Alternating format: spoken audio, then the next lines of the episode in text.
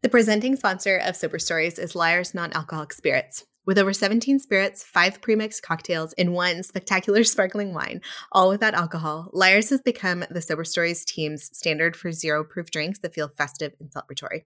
I've got our community and ops lead, Callie, here today. Callie, I know you're taking a break from alcohol right now. Oh, yeah, I am. I'll tell you what, I just got to the point where no matter how much I drank, no matter what it was, I would wake up the next day with a headache and I'm just I'm not about that life. I just mm. can't do it anymore. We're too yeah, busy. We are too busy. And I know when you first cut out alcohol, it can feel like there's pretty much just sparkling water to drink. Yeah. Oh my gosh. Yeah. It's like sparkling water or like soda water with bitters. mm-hmm, mm-hmm, mm-hmm. I would put money on the fact that Lyre's is going to help you recreate all your old standards. Tell me what you're missing. Ooh, okay. Uh, all right. So like summer's coming up, right? Mm-hmm, I am mm-hmm. so ready for that sun. And I am so ready to sit out on the deck, soak in that little vitamin D, and drink a Paloma. Oh, yes. We have the ruby red grapefruit here, so it like makes your oh, Paloma yeah. so much better. But mm. I just got you. Go for the agave blanco. It's one of their two tequila alternatives. Oh, that's dope that they have two alternatives two. as well. Yeah. Mm-hmm. Oh my gosh. Mm-hmm. What else? Oh, like a gin and tonic. You know, when mm. you're just like mm. hitting up a dive bar or something with your buds, being able to just drink a gin and tonic easy. Everyone knows how to make them, you know? I mean, I can't remember the last time I was in a dive bar, but yeah, sure, we'll go with it. That's fair. I like yeah. cool. yeah. Okay. I don't remember the last dive bar I was in, but we've got you covered still. We have two different gin alternatives. They have the pink London spirit or the dry London spirit. So if you want oh like gosh. a little pink pink gin and tonic, we got you. Oh, you know that. I love a I love an aesthetic moment. Aesthetic. Okay, what else? Oh, you know what? I also have been out here just like I love a mojito as well. Mm. Get that like nice herby that like just so mint forward. Mint forward. Yeah. I'm gonna put that as my tagline in my bio. Mint forward. Just sassing a little mint forward. Yeah, yeah. But we've got you. Lyre's has a white cane spirit. It's got this great little monkey on the bottle because all of their bottles have like the animal of the place where they came from. That's so yeah, they got you. Lyre's is into recreating and recreating well as many non-alcoholic spirits as possible. So Callie mm-hmm. and anyone listening to this, head over to lyres.com and use code sober stories 1010. That's the number 10, the word 10 for 10% off your purchase. Lyre's gives you the freedom to drink your way, to not just provide an alternative to those who don't wish to imbibe alcohol, but to ensure that everyone, like Callie, mm-hmm. can enjoy the mirth and the merriment of a soiree or shindig. Welcome to Sober Stories, a podcast dedicated to the power and change that can come from really, really great storytelling. We believe that stories are a massively transformational medium. When we can see ourselves in someone's story, when we share our own story, that's when the magic happens.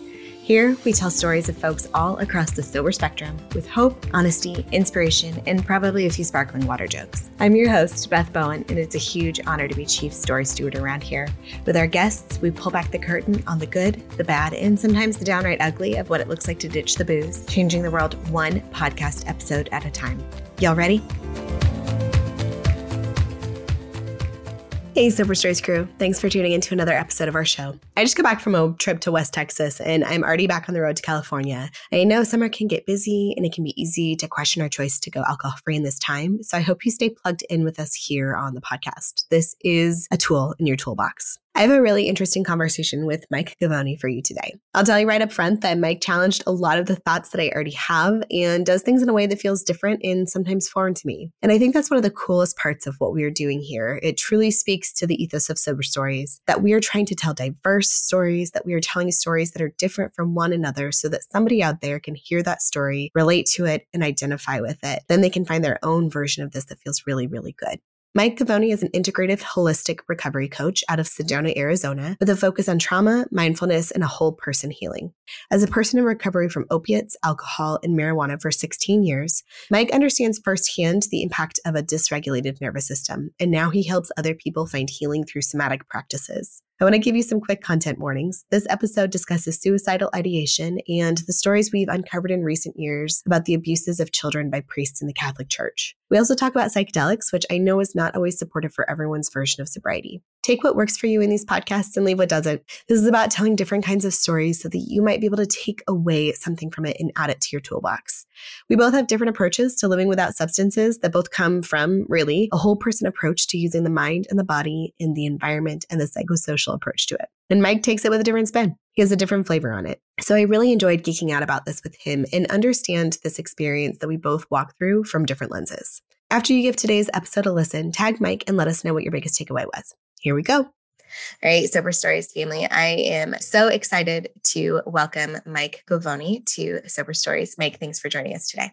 Yeah, Beth, thanks for having me. I am excited to hear more about your story and what has brought you into the recovery world. But before we dig into that, give our listeners, those who may not be familiar with you, kind of the cliff notes of you, who you are, what you do, all the high notes. All right, the cliff notes. Let's see. I, I currently, yeah, I currently reside in um, Sedona, Arizona. I'm originally from Boston, Massachusetts, so you might hear a little bit of a Boston accent. Ah. Um, I currently have a private practice here supporting people in recovery from primarily substance abuse to experience deeper healing and transformation. Hmm. Um, like yourself, I take a whole person approach, and the reason why I do this work today is um, I've had to live this experience myself. So it's, it, I think it's my passion, it's my purpose to support others to suffer less mm-hmm. and really uh, make that link between the biography of what happened, their story, and the biology of how it landed in their body, whether it be mm-hmm. illness, uh, addiction, or a combination. And uh, I take a trauma informed approach. So I believe that trauma is at the root of, of what we're suffering from and uh, yeah, it's my pleasure to support people on their journey. Mm, beautiful. You know, it's interesting when you say that this feels like like purpose and and and I find that so many of us who have gone into working in the recovery field after our own experience have a very such a rich understanding of this. And, and funny story, when I was getting my master's in social work, it was like this little 22 year old, and I was like, I'm going to help people with substance abuse, and had never but didn't have any personal connection to it at all. I thought it was this noble cause and that I was also immune to experiencing challenges with substance. And thinking back, I'm like, how could I have ever helped people authentically and completely without having ever experienced it myself not to say it's impossible but it's just interesting when you say and and the people that i talk to about like i'm here because of my lived experience so tell us more about your story what brought you to the recovery world yeah, beautiful. Can I share just one thing about yeah. the last thing you just said? Is uh, Carl Jung, he had a great quote. He said, You have to have gone through or going through the process in order to initiate the healing to the mm. patient. Mm. Only the wounded heal. Mm. So that's, I think that's our story as people who have overcome addiction and trauma and that sort of thing. Is it gives us the, you know, the lived experience to yeah. assist and support others. So yeah, a little bit about my background is. Um, like all of us, um, I started off in the womb with my mom, and mm. uh, and I think that's the place I experienced my first trauma.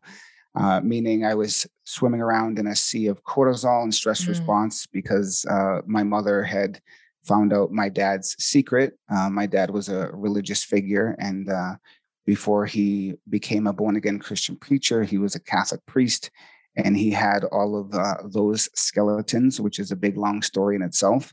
Mm. Uh, but he wasn't heterosexual, and my mother found uh, that out through pornography uh, when I was in her womb, and she had my sister who was two years uh, two years old at the time. So she was the pastor's wife, and uh, she had to, you know, her world got flipped upside down, and she had to pretty much find a strategy to get out of this situation and uh, she did, and it, it, you know required her to leave. And uh, I was born, and eventually, a few years after that, my parents, you know, obviously my mom had left, but I my mom lost custody of her mm. children mm-hmm. because of her own alcoholism and the trauma my mother experienced as a as a kid and uh, early adult, and she she couldn't, you know, take care of us in the sense. So my father came in and did the best he could, although he had a lot of problems. There was no paternal instinct from my father, and uh,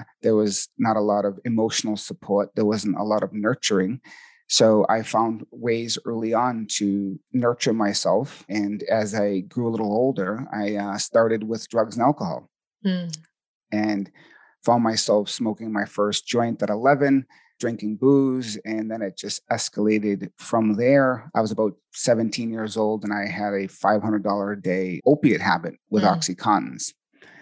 And my buddies and I didn't know at the time what these things were, but they got you really messed up. And I remember the first time I did an Oxycontin, I was totally annihilated. And I I felt like I I was like wrapped up maybe in that womb again or in some mm. sort of, you know, comfy blanket. And as we know, the neural pathways of opiates are very similar to uh, the connection of a mother, that nurturing aspect. Or and and I, I felt that, and and I I was often running with the opiates, and mm. like drugs do, they support us in the beginning, and then like the other edge of the sword is they they cut us at the end, and uh, yeah, and at the end, I found myself reaching out to my mother. And at this point, you know, she was back in our lives and she ha- was trying to address her own alcohol issue. And um, I said, Mom, I can't stop doing these pills. I need some help. So she said, Okay, let's go uh, to, to your doctor. I said, Okay. I was 18 years old and I found myself sitting next to a baby scale at my pediatrician's office. Yeah. And, uh, I, I, I, this is like the last year I could probably be at my pediatrician's yeah. office. And, uh, so he was a great guy. And, you know, he looked me over, he did an exam and he's like, okay, you're good to go. And I said, good to go where? Mm. And he said, uh, you're good to go to detox. Mm. And I kind of did the whole look at like looking around, like, are you talking to me? And I couldn't, I couldn't get myself to go to detox. Mm my ego at the time, like only losers went to detox. That's the way I mm. thought. Obviously, I don't think that way today, yeah. but I, I, I, couldn't stand thinking that I, I, I was defeated. Mm. And so I went out on the street and I got some wafers of methadone. Mm. Now, I've never seen methadone to this day. I never saw methadone before that. And I just happened to come across them. Mm. And I wound up breaking these wafers up and I wound up playing doctor. I got myself off these Oxycontins. Wow. And it was extremely difficult. I had my little pharmacy of, of benzos and little things I was playing with to come off to support anxiety. And 19 years later, I haven't touched an opiate today. Hmm. At that point, there was a lot of stuff going on in my household. I started to uncover and discover my dad's secrets, you know, the same way my mother did with pornography and a computer in my home and that sort of stuff. And it was a very challenging time. And I, I had to leave my childhood home because it wasn't conducive, it wasn't safe. Mm. There was my father was stuck in his own frenzy. And I moved in with a buddy. And at that point, I was, like I said, I, w- I was doing the Oxycontins I'm kind of backing up just a little bit. And I and I got off them at that house as well. But 30 days into playing doctor with myself, living with my buddy, a part of my dad's story came out. And, you know, like I said, my dad was a Catholic priest before he married my mom. Mm. And there were allegations of pedophilia from mm. my father. And uh, he had wound up telling us that something may come out. And this is when all the priest mm. stuff was coming out. Yeah. Yeah, exactly. And that's the way I felt. I was like holding up a tsunami. Mm. And at this point, I just graduated high school, thank God. Mm. And I was coming off those oxys. I was 30 days clean, and it came out in the newspaper.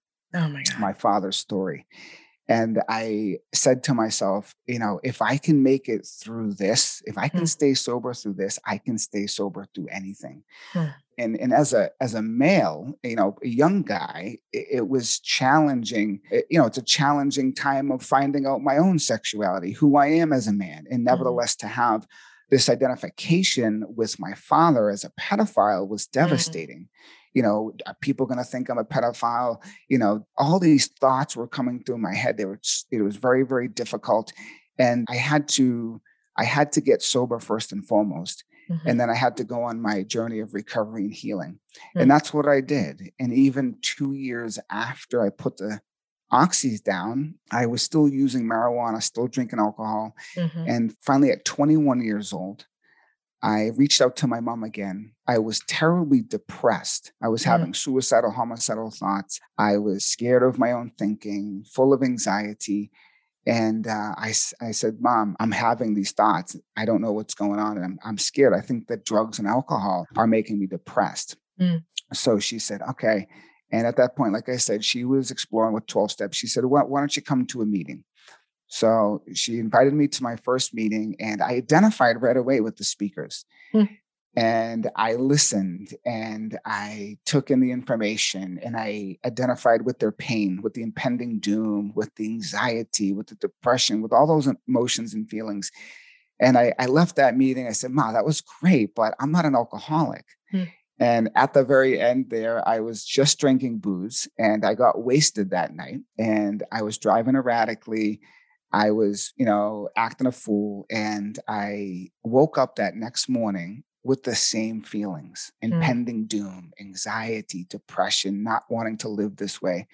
And I reached out again to my mother. I said, Ma, I think I need to go to another one of those meetings. So I did. And I got sober for my second meeting of AA, and I've been sober off opiates and alcohol for um, will be 18 years this mm. November. So that's my journey with getting sober. And I like to say the four chapters of my book, mm. uh, or you know, when I write this thing, will be trauma, addiction, chronic illness, and then spiritual awakening. Mm. So there's a couple more chapters to this if you want me to go into it, or where do you want to go from here, Beth? You know, I, I have so many questions. I've been writing a bunch of notes down.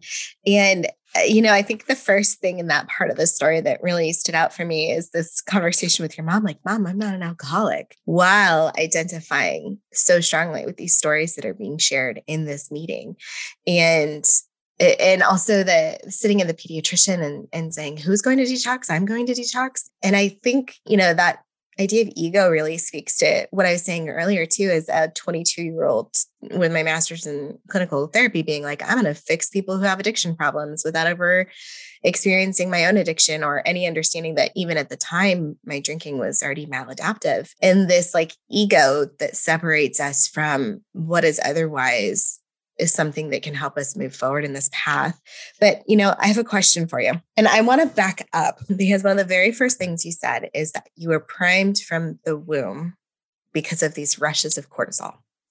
And I know with your credentials and, and the work you do that you mm. understand why that was the case and how that impacted your physiology and your eventual outcomes with substances. But for those who might be listening to this who are saying, I have no idea what that means, can you give us an explanation of how even something as early as when you were floating around in the womb impacted your story today? Yeah, I can. So thanks for asking that question, Beth. I think part of it maybe through the lens of epigenetics you know, genes express and turn on and off depending upon environment. And that's the science, the latest science we know as a result of that. So the old kind of paradigm as, you know, your ancestors or your mom or dad had this certain ailment and then you're destined to have it.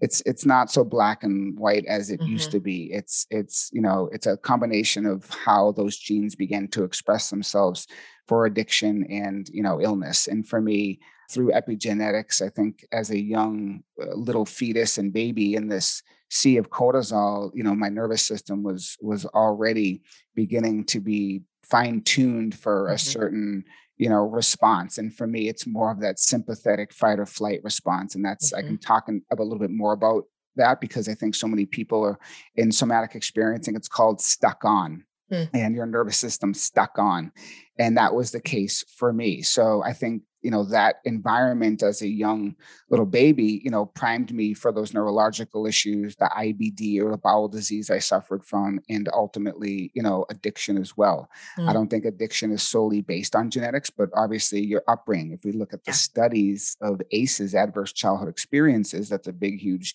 uh, study they did with making the correlation between chronic illness and adverse childhood events typically obviously neglect abuse you know certain things that that make up that questionnaire that determines your ace score mm-hmm. um, so eh, there's 10 questions um, if you answer yes to two you have two out of 10 for me i have about seven i was about to ask you what your ace score would be yeah i have about seven yeah. out of 10 so just to give yeah. you a, a little uh, synopsis of the listeners of how that works there's a there's a little research done on that ace score for people who have six ACEs or more compared to those with zero, you have a 4,600% greater chance of using drugs intravenously. Hmm. Okay, so yeah. it's there's a deep correlation, and, and through my studies and in practice, you know, linking the biography of mm-hmm. what happened to you, our story, to the biology of how it landed up in your body, in your mm-hmm. psyche, in the mind body. Once again, mm-hmm. mind body aren't separate; they're the same. You think, you feel, you feel, you think, and it's you know it's it's very um, there's a linkage there and mm-hmm. to begin to see how you came to be this way whether it's addicted or traumatized or suffering from depression you know when you begin to understand that the story that you live through is connected to the biology then there's great insights and things that can happen and I think that's the power of of approaching this from more of like a biopsychosocial model of understanding that it's not just one thing. It's not just our lived experience. It's not just our physiology. It's not just our environment. All of these things come together to impact the way, like you said, the genes express in our actual lived experience of whether or not we are going to be susceptible to having these challenges with substances. And when I think about this, this this baby in a womb full of cortisol which is a stress hormone which is the stress hormone that makes our nervous system activate, like, of course, the baby is going to be more prone to having an overactive nervous system, to needing to calm that nervous system with something. And, you know, I, I find so many people that I work with specifically, but also just in the, the space in general, they're like, how did I get here? How did I get to this point where I'm using this substance and I can't stop doing it? And like, I look like I have it all together on the outside and it doesn't make sense. Or like, even people who don't have a history of this, they're like, this doesn't make sense. And, and I think the takeaway for me is it's not just one thing, it's all of these different things. And these things are not predeterminants of an eventual outcome. We can have these genetic markers. We can have this family history. We can have this environment. We can have this upbringing. We can have these stories, and we still might have a different outcome. But it makes sense when we start to understand kind of this more global understanding of like, how did I get here? How did I get to this point? So when you found yourself sober from the Oxycontin, but still using marijuana, and then eventually you marijuana and alcohol. And then eventually you were sober from all of the things. What was that early time like for you when you had started to go to aa with your mom and you were starting to remove all of these substances from your life yeah, I think it was like uh, taking a fish out of the ocean and throwing it on land and saying, "Okay, learn how to live now." I only laugh because I understand. yeah, it's it's so foreign. I mean, I've been pumping these chemicals in my system for so long, and all of a sudden, I'm trying to learn how to live and you know so it was very challenging but i think the the fellowship of, of 12 step is mm-hmm. is a mm-hmm. beautiful fellowship to get support to share your story, to understand you're not alone. Mm. And that's that was a beautiful start for me. Mm. I don't go to 12 step today, but that's what I needed. That that's part of my story. So it was challenging, it was beautiful, it was exciting, it was it was scary. Mm. Um, you know, but but I I I let people in for the first time. I remember yeah. that. The image for me was like a net. Hmm. I was like, let I was A was like the safety net. And I was just letting them catch me, letting them listen to me, yeah. letting them guide me. And I listened. I listened to the people, the old timers, like I was going to die mm. because I was going to die yeah. if I went back to using opiates. Yeah. You know, and I, I think that what you talk about listening to the old timers and identifying with the stories the first time you went Eh, that's really what we're doing here. That is what sober stories is is sharing different stories of doing this in different ways because as soon as we can see somebody doing it in a way that we can identify with or that makes sense with our lived experience or that feels empowering or supportive i mean the way that rewires our brain is really really powerful you talk about going to AA with your your mom after she lost custody when you are a child. What was the evolution of that relationship like, if you don't mind me asking? I think as a um I think part of my my karma here is to be the transitional character within the family mm. dynamic to shift the generation and heal the wounds. Mm. So I've chose to be that generation, of that excuse me, that transitional character, which requires a lot of courage and faith. And that relationship with my mom, I have been, and once again, there's there, there's an overlap of codependence in a sense mm-hmm. with my mom. Uh, we have some uh, strong karmic ties. I'm, I'm mm-hmm. well aware of that. And I've accepted that I'm part of, we're part of each other's journey.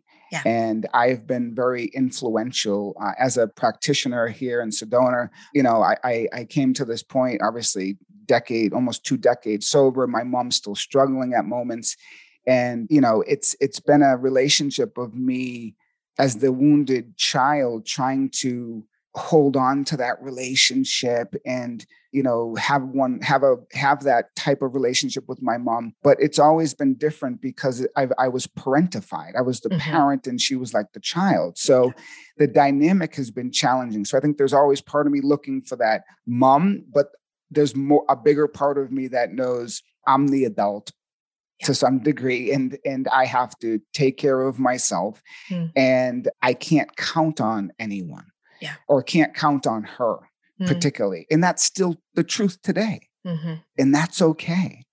And so I kind of hold it all. Yeah. And as a parentified child and a transitional character, I've invited my mom to my home in Sedona.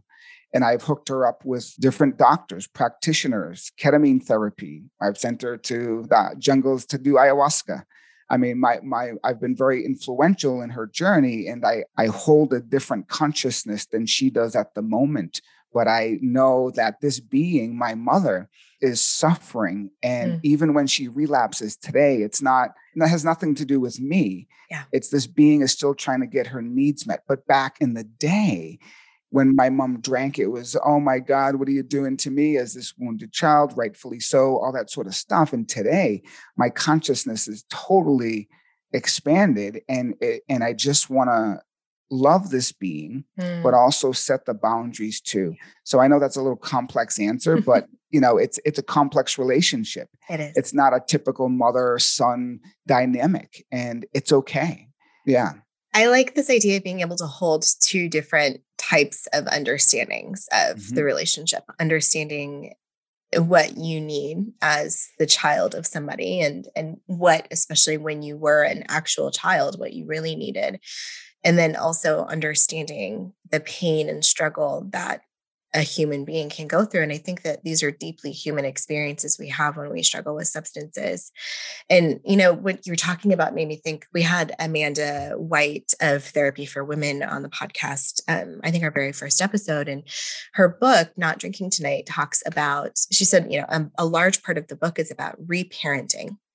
And I think something that a lot of people who find themselves in a situation where they weren't given what they needed when they were children or are the parent in the relationship so much of what we are learning on the other side of either while we're quitting a substance or after we've quit a substance is we got to learn how to like do our own thing and be our own person and be the person that we need to count on. So how did you learn how to be the parent you needed? How did you learn how to build a life where you could remain uh, substance free after this this deep history of trauma that's a that that's a that was a process but the the catalyst to that was having a spiritual awakening 10 years into recovery from the other chapter of my story which is mm-hmm. chronic illness so I, I don't think i could see through this lens i see today mm. without the healing that took place when I had a spiritual awakening.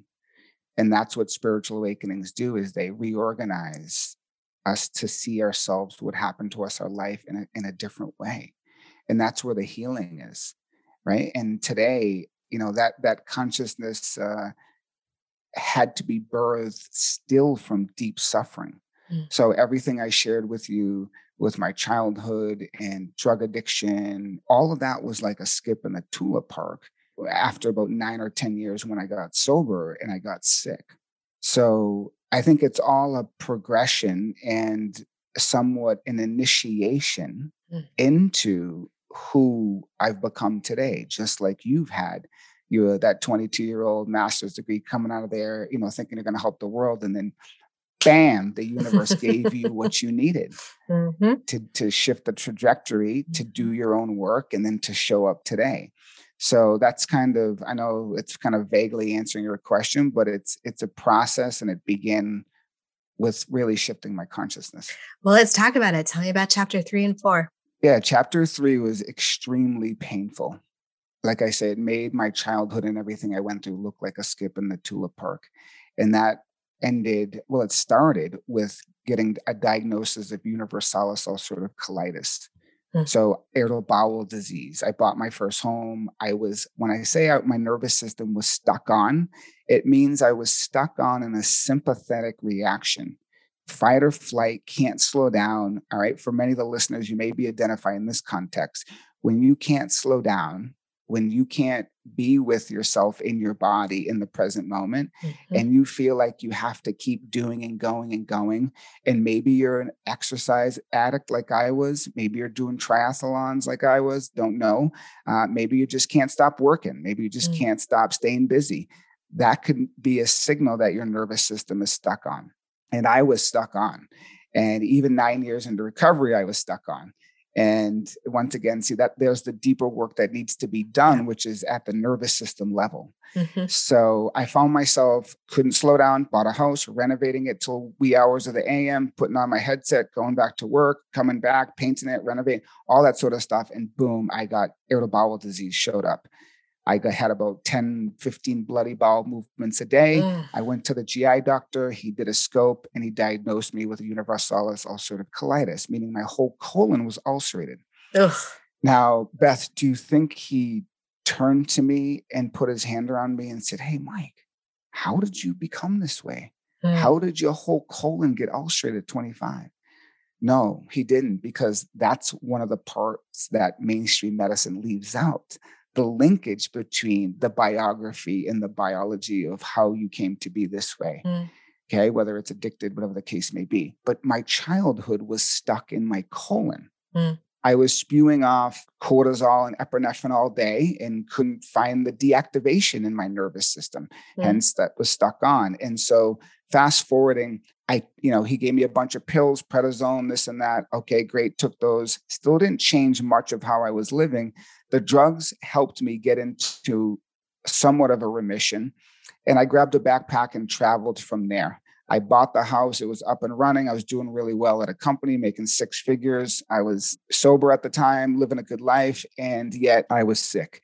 So I traveled nine countries for five months, backpacked from Mexico down to Santiago, Chile, sober, had the time of my life, and uh, I, I, got a parasite in Guatemala. Mm. It tripped off the ulcerative colitis, and I came back early on my trip, sick, sicker than I ever was.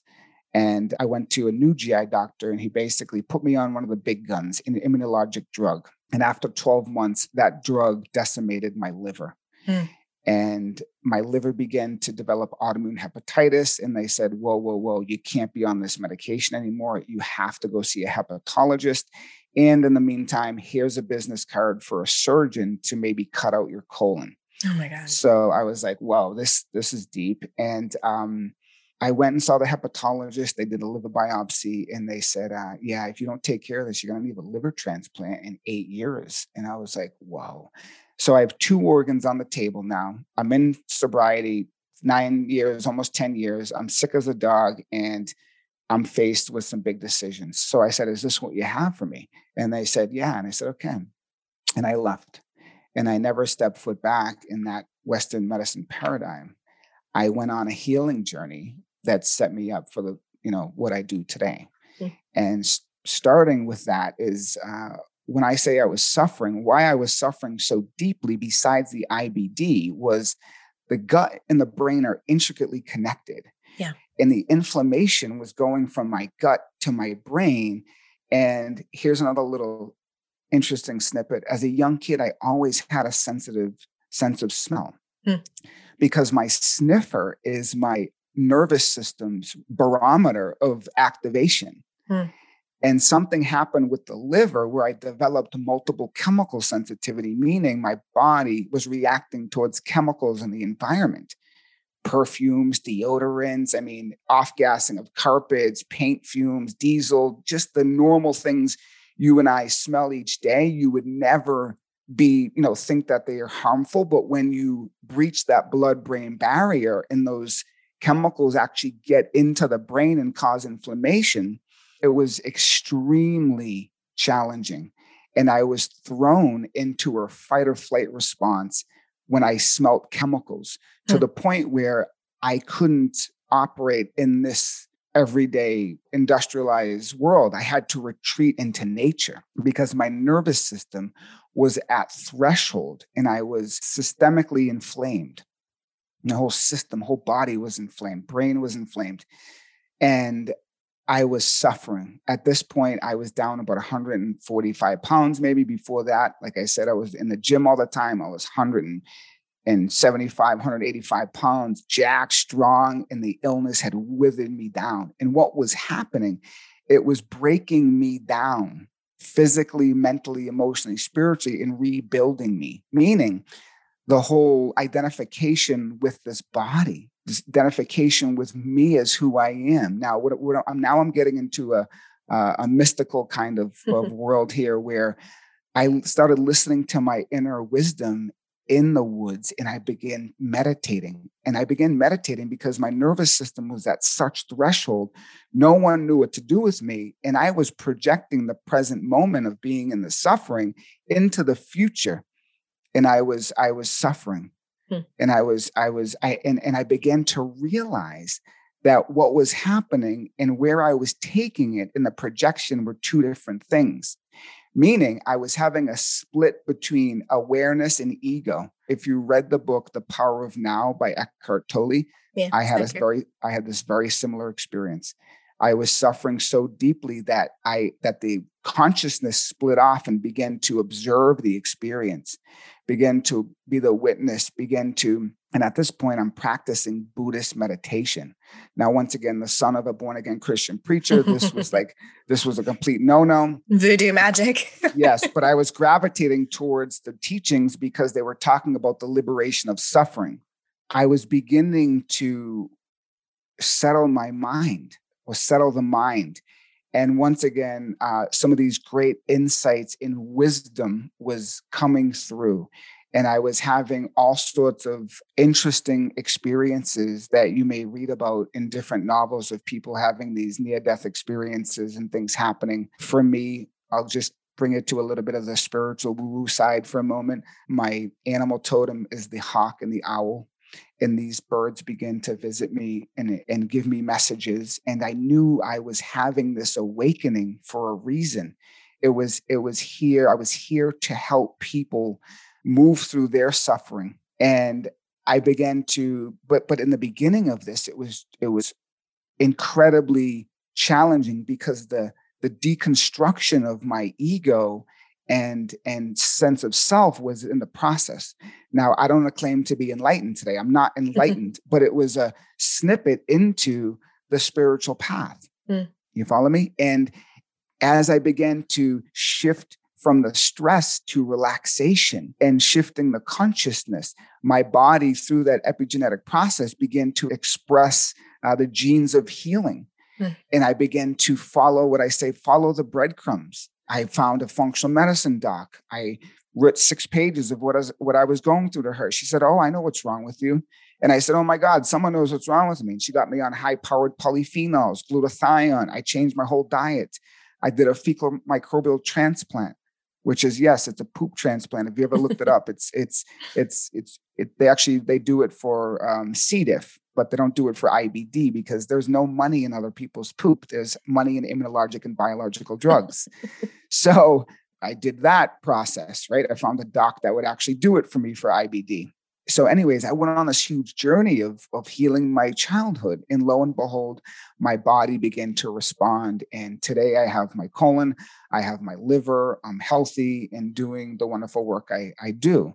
So those are kind of the the chapters there of the trauma, addiction, chronic illness, and then spiritual awakening. Mm.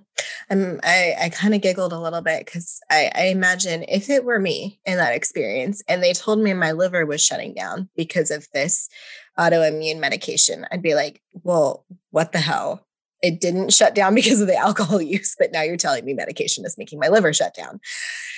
You know, I, I can't say that I completely followed all of it. I'll be totally honest, like this idea of these different consciousnesses and and your experience of this is something that I still myself struggle with grappling these experiences and and I think you and I talked before. I work very much from this mind body connection and I'm getting my yoga teacher certification and I have my toes in this kind of mindfulness spiritual space and I approach it as a scientist. So the neuroscience is always what helps me organize this. And, and even though I think we have different experiences of your experience, I still hear the neuroscience. I still hear the central nervous system. I hear all of these experiences leading to clarity and leading to this ability for other experiences to come in.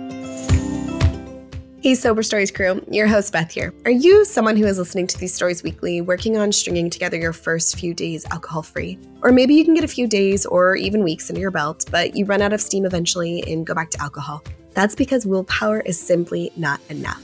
Ditching alcohol in a sustainable way has so much more to do with your physiology, your environment, your stress load, and on and on and on. That's why I combined my background in clinical therapy with my four and a half years alcohol free to create the Booze Breakup, a program for women ready to ditch the nightly bottle of wine and build a sustainable version of this, whatever this is for you, that feels really, really good. If you're ready to make this stick and you're craving community with other alcohol free women, use code Sober Stories for $50 off your enrollment to the Booze Breakup at theboozebreakup.com. Rooting for you always.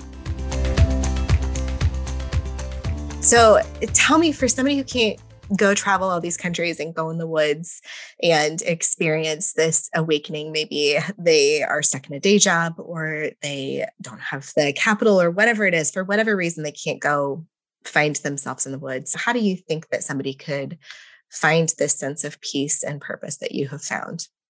Yeah, so that that is the work I do with people today because not everyone, eh, eh, you know, obviously we all have different stories, mm-hmm. but yet a lot of the similar outcomes happen. Paths are many, truth is one, therapies are many, healing is one. Mm. They're all to the same place. And to help someone feel comfortable in their own skin and touch the present moment is the miracle. Mm. And when you suffer from symptoms of trauma, even in long term recovery, it's challenging to live in the here and the now. Yeah. And that's the predicament of being dealt a challenging situation coupled with the activation in your body, i.e., overwhelm, anxiety, depression, blah, blah, blah, whoever shows up for you, and even putting the drugs and alcohol down and still feeling like something's missing. Yeah. So then we can geek out a little bit together, Beth, about how to actually find that present moment and be comfortable in your own skin. And that requires a practice of coming to the here and the now. So many people in 12 step or in recovery talk about the stinking thinking. I've not heard that one. Yeah, the stinking thinking. And thoughts are just thoughts. Sensations, although can be extremely overwhelming if they're coupled with a traumatic incident, can be mm. extremely fearful and challenging, but they're only sensations. Feelings can be challenging and overwhelming, but they're only feelings. So Rumi has a beautiful mm. poem, The Guest House. You are the guest house. Each day, a new beginning, shame, malice. Come to your guest house, try to sweep it of its furniture. Invite the guests for tea, even if they're challenging. And this is what we need to begin to learn how to do is be with this psyche, be with this mind and body in a way that we can navigate what's here that leads to more wisdom, compassion, and healing. So it can be as simple right? As an SE practitioner, yeah. SE is somatic experiencing. It's a modality uh, created by Dr. Peter Levine. Amazing, amazing modality. It's given me a language for what I experienced. But what we do there is is we begin to hang out with the activation that's coupled with your story. Mm. Now, if you've been in talk therapy forever, you may go there and bah, bah, bah, and just keep talking, talking, talking. And what you're really doing, it's a beautiful beginning, but we're overriding the sensations and emotions that are tied to that story. Now, I'm a good storyteller, at least I hope I am.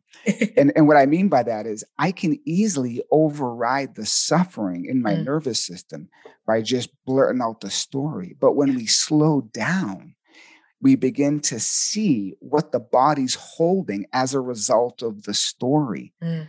And we begin to integrate the psychological, the psyche into the, the body, the organism, so that you can be here in this skin suit without having to get messed up, hmm. without having to disassociate, without having to do all our different management strategies to not feel what's here. Addiction is an, just an intense management strategy. Yeah. Hmm. So we have to come to the present moment and learn how to be with our own mind, with our sensations and feelings. And often that's with the help and support of another person. Yeah. I feel everyone that has that activation stuck in their body. I've been there. Mm. And the first condition that needs to be met for that to be processed is safety. Because mm-hmm. we can't heal if we don't feel safe. So, supporting others to feel safe and for them to share their story and for them to slow down enough to feel what's in their body and let that process and move through it's there's the the integration mm. right the psyche and the soma coming back to one how do we come back in unification to this and become embodied and to be okay with what's here and to develop more of that observer that witness that can be on board which is consciousness which is really what we are when i share that awakening I, I, that awakening experience I had with you is is I became one at one point. There was no me. I was the acorn that burst into the 90 foot oak tree. I was the bird migrating. There was no duality. And I know you all might, might, might say, oh, well, that didn't happen to me. yes, I, I hear you. But even if we begin the practice of noticing what's here rather than becoming it, there's a gap that begins to open up. There's a space that begins to, to occur. And once again, that space is the awareness that can hold what's here in the moment. And as we develop more of that capacity, right, in our nervous system to work and be here with the activation and or thoughts, we become less attached. Hmm. I think mm-hmm. you and I speak a lot of the same language in different frames. Yeah, oh, because oh, and it, yeah, and it, it's it's all the yeah yeah yeah cool. Yeah, tell me more. Well, you know, when you talk about this and, and you talk about experiencing this story, but still feeling it in our body without overriding that, without moving past that, that's shame resilience. That's a technique I teach in my like a clinical therapy based technique when we talk about experiencing or retelling a shame experience while dropping into our body and noticing what is activated by this experience and then sharing this within a safe container with people who can hold you, people who can hear this shame story of yours and say, okay, so what? Or I still love you, or I see you. Or the, the other thing that comes up is technique we call distress tolerance, which is a dialectical behavioral theory. And distress tolerance says if we we we have become intolerant to distress, mm-hmm. and when we sit in distress without running from it, we are building our tolerance for that distress, making it easier the next time, making us understand that it's safe to sit in this physical body that we are in, even though our brain, even though our nervous system says we are in danger. And so it's eh, like you you talk about these things, and I think that these are just what that tells me that you can talk about it from the lens that you see it and I can talk about it from the lens that I see it in is these are universal concepts. These are universal concepts and that if we can drop into our physical bodies, if we can be in our physical bodies feeling all the feelings that we have while also connecting the mind and understanding that this is a whole person that we are, that is the the next step that is the key to being able to to experience this human experience we have so i mean i we could geek out about this forever. This is so interesting to me. They're total universal experiences and they're tied to spiritual teachings. Ready? Yeah. Jesus said be still and know that i am god. In the stillness arises greater consciousness. He's talking about a god consciousness. The Buddha, when the Buddha sat and touched the earth and said, May you be my witness, when Mara came to try to sweep him off his, his grounded, you know, present moment ability to be with all of the Mara, which is the, you know, all the temptations and the the challenges that the mind and body can can bring to us, right? And he said, May the earth be my witness, and and had a spiritual awakening. It's it's our challenges the inability to be with the difficult.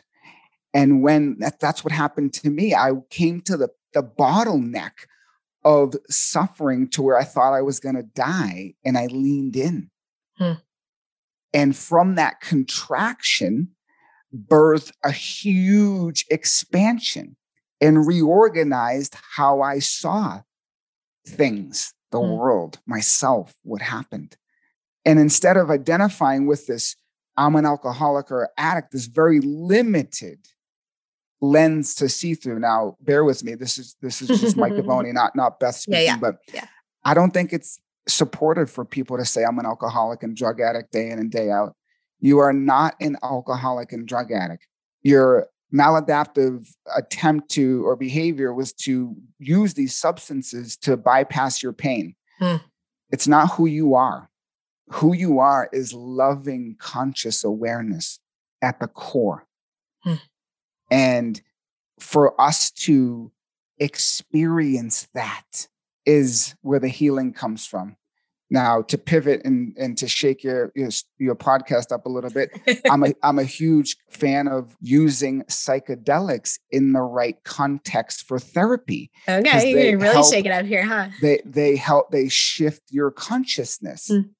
They're gifts from the gods when used appropriately in a therapeutic context. They've mm. been used for thousands of years since the beginning of time in shamanic rituals and ceremonies, and we've been flooded with propaganda to turn towards them. Now, believe me, I don't think smoking, you know, cannabis every day and getting blasted and checking out of your problems is the way out. No, no, no talking about very working with very skilled practitioners in a therapeutic context. And as we head towards the days where psilocybin and MDMA mm-hmm. assisted psychotherapy are going to be legalized, yeah.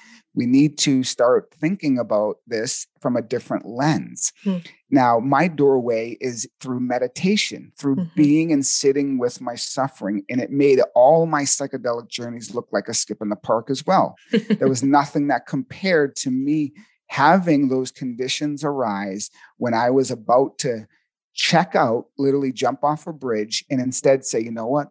I'm going to turn towards the suffering. Mm. So there's two types of suffering suffering you run away from, and it follows you everywhere, a suffering you turn towards and become free. I'm just like over here chewing because I, I, you know, I, when I think about the reason why I started misusing alcohol, it was in the middle, in the throes of postpartum depression. It was in the throes of new motherhood in an intolerable experience, in an experience where I had to get outside of myself. And then after removing it, still experiencing that, I've, I've got two kids. My first kid, Will, was two years old when I quit drinking. And that experience was when my alcohol use really escalated. And then my son Max, he's three. So I was already sober when I had him. And I had the same experience both times. I had postpartum depression with both of them. And the experience of running away from it with Will, with substances, with alcohol, versus the experience of leaning into it with Max and understanding and knowing that this is what this is and getting the support and the tools that I needed to to get through that without a substance. Like I really like this idea of turning away versus turning in. And I I hope whoever's listening to this can understand that that's not to diminish the experience. That's not to diminish the experience of the trauma or the pain that we are going through that is causing us to use this substance. And, and I very much believe that almost every case of addiction has a root cause. Like almost every case of addiction has some sort of experience that we are trying to get away from. But I hope whoever is listening to this can can think about this turning in versus turning away and understanding that sometimes the only way out is through to use the the overused trope. We we get through this experience by leaning in by going through it by pushing into it and of course using our support network. Of course using the medical team or care professional team or whoever is there to support us of course using every tool in our toolbox but you know and i know you and i were connected through jeff simone of reaction recovery and and jeff talks about desert days and and this idea of leaning in, leaning in, even though it's painful, leaning in, even though it's really difficult to go through these desert days to get to the other side. So, you know, there's so many pieces of your story that like my I want to touch because like I connect with the spiritual side of it and then the part of me that's like the scientist and then the the neuroscientist and the therapist is like oh that feels a little hard but I think that there are so many pieces to this that I, I want people to take the pieces that work for you. And I want people to take the pieces that you can hear and resonate with and say, this is a new idea that I hadn't thought about before, or this is something that I can touch and I can use moving forward. And so if you had one of the, the last questions I want to ask you is you talk a lot in your work about the difference between recovery and healing. And, and I think that that really speaks to everything we've talked about today. But in a nutshell, what do you mean by the difference between recovery and healing? Yeah, so I, I coined the term healing beyond recovery. And I think just to touch the surface of that is honestly, today, recovery has changed so much. I don't even know what you may define or I may define as recovery, right? because it's it's it's evolving and it's changing and i think there's a new consciousness being mm-hmm. birthed in the recovery community where people are like okay at 12 steps and so forth those programs are great but i need something else. Yeah. And that something else is the healing. People are looking for healing. What does that mean to me? It means to come back to wholeness and to be engaged and have that shift where you can navigate life in this body and know that you can make it through anything. So you have to engage the shift in your own perceptions and consciousness. And that's where I think the healing happens. So supporting one to see things differently and to feel comfortable in this skin suit with that assurance from themselves that they can navigate it, I think is is healing. Hmm. And I think the restoration of one's nervous system to find that greater coherence versus being up and down in the peaks and valleys all the time is healing. Mm.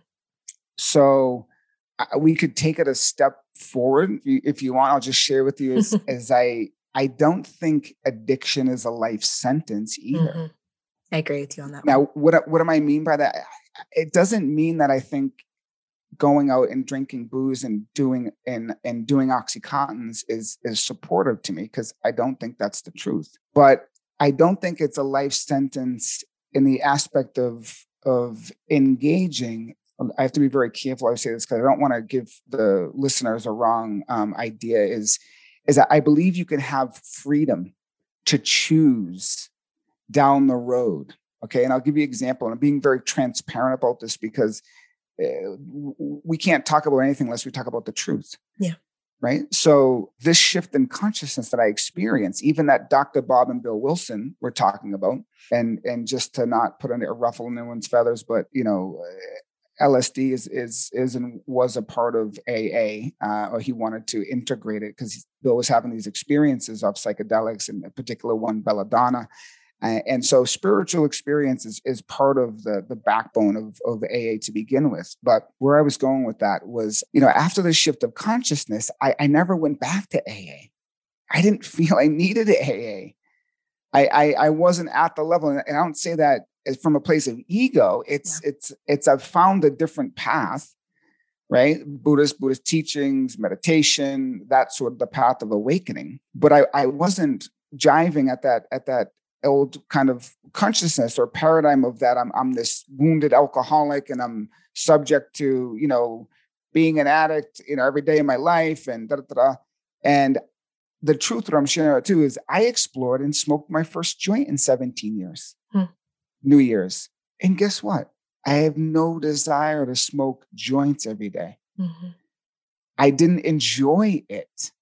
I actually was able to experience it in that observer that's on board from my meditation practice was able to hold the experience. Hmm. And I'll share with you, it was actually therapeutic in the aspect of it was cannabis is psychedelic, meaning mind manifesting.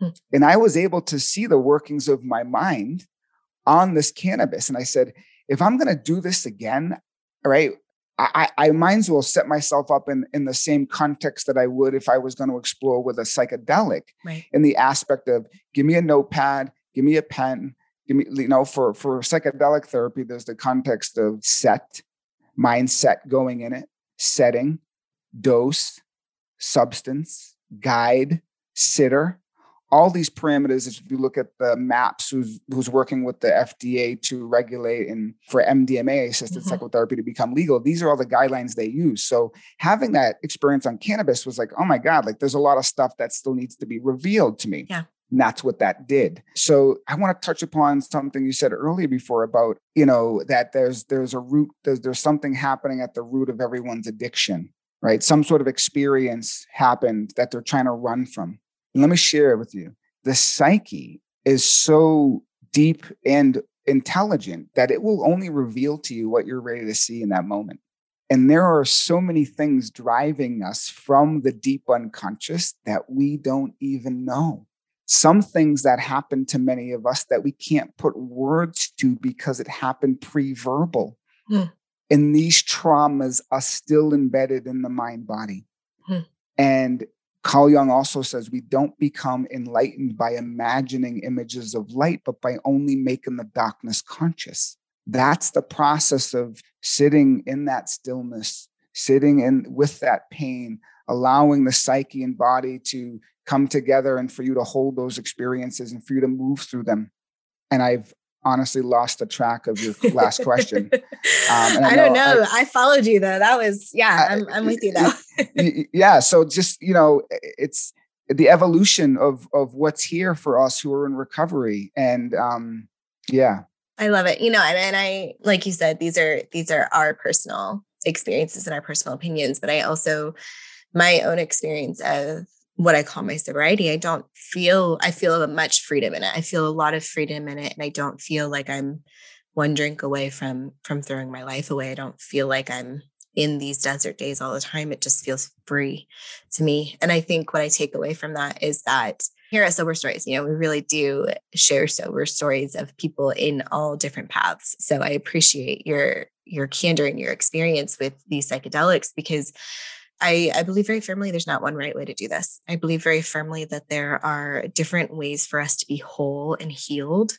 And that may look different for each of us. And, and, and I think there's an aspect of that feeling threatening if that doesn't align with our personal experience when we hear somebody else exploring this in a way that doesn't align with what has worked for us or what currently works for us. But I think you're right about this shift in this recovery space of understanding that there are there are different iterations of this and and the end goal the end goal is to have a more healed collective to have people be well and good in their bodies and not in this addiction and experiencing this inner dialogue and, and all of the thoughts that you were feeling before you ever got sober and and that really deep dark place so I followed you. I don't remember what, what we started yeah, that conversation so I, with kind of, either. yeah, I went on a little tangent. Um, I loved it though. But yeah. all right, Mike, we are running out of time today, but I want to ask you one last question. And every podcast, the last question I ask is if your story, this four part story, were to be written, what would it be titled and what kind of book is it? I think the book would be like a, a mem- memoir type. Mm-hmm. And I think the title would be uh, One Breath at a Time. Mm. Because I I healed one breath at a time. And I think when we begin to, you know, they call it the breath of life, breathing the breath of life, this autonomic process is keeping this body, sustaining life in this body. And yet, so many of us are disconnected mm. from the very autonomic process that is keeping them alive. Mm. And the breath is also the bridge from the unconscious to the conscious. Mm. And when we can begin to connect and build a relationship with our breath, amazing things begin to happen. Hmm, I love that. And, and a little note of like what I teach is the breath is the one autonomic function in our body that we can also intentionally manipulate. We can also use it on purpose. It's you the one calm, function. Yeah. Yeah, you can you can use it to stimulate yourself. You can yeah. use it to to relax. It's it's amazing. It's magic. All right, yeah. my friend. Well, I just appreciate you so much and your candor and and telling us these stories of your life and this evolution to the point where you are now. And I know these are hard things to talk about, so I really appreciate your story today. I know our folks are going to want to connect with you. Where can they find you? What do you have going on in your world? So right now I'm supporting clients one-on-one through online and in person. Um, and you can find me, my website is mikegovoni.com, M-I-K-E-G-O-V-O-N-I. And uh, my Instagram is Mike Govoni as well. Beautiful. Well, y'all go check out Mike's stuff. His work is really beautiful. And I have it, it, it always, every time I look at something you've posted, it's really interesting how it like will reframe a thought that I have. And it challenges me, but I think that's good too. So Mike, thank you so much for your time today. I hope you have a beautiful day. Thanks, Beth. Thank you so much for listening to Sober Stories with me, Beth Bowen, and our guest, Mike Govoni. You know, there are so many pieces of Mike's story that really resonated with me, and then pieces of it that just gave me a whole different way of looking at all of this. I hope it did the same for you. If you enjoyed this episode, it would mean the world to us if you took a second to rate and review Sober Stories wherever you get your podcasts. This helps us tell more stories, reach more people, change more lives, one good review at a time. And if you had a big aha moment from today's show, we'd love it if you shared it with us on social media. You can find us at We Are Sober Stories on most platforms. Tag us so we can hear your big takeaways, and you never know when we'll send a little thank you. I also want to thank our team here at Sober Stories Alexis Archuleta on the mixing and podcast genius side, Callie Williams is our community engagement lead, Daniela Marty for our graphic design, and every single person who has a hand in what we are building. Until next week, my friends.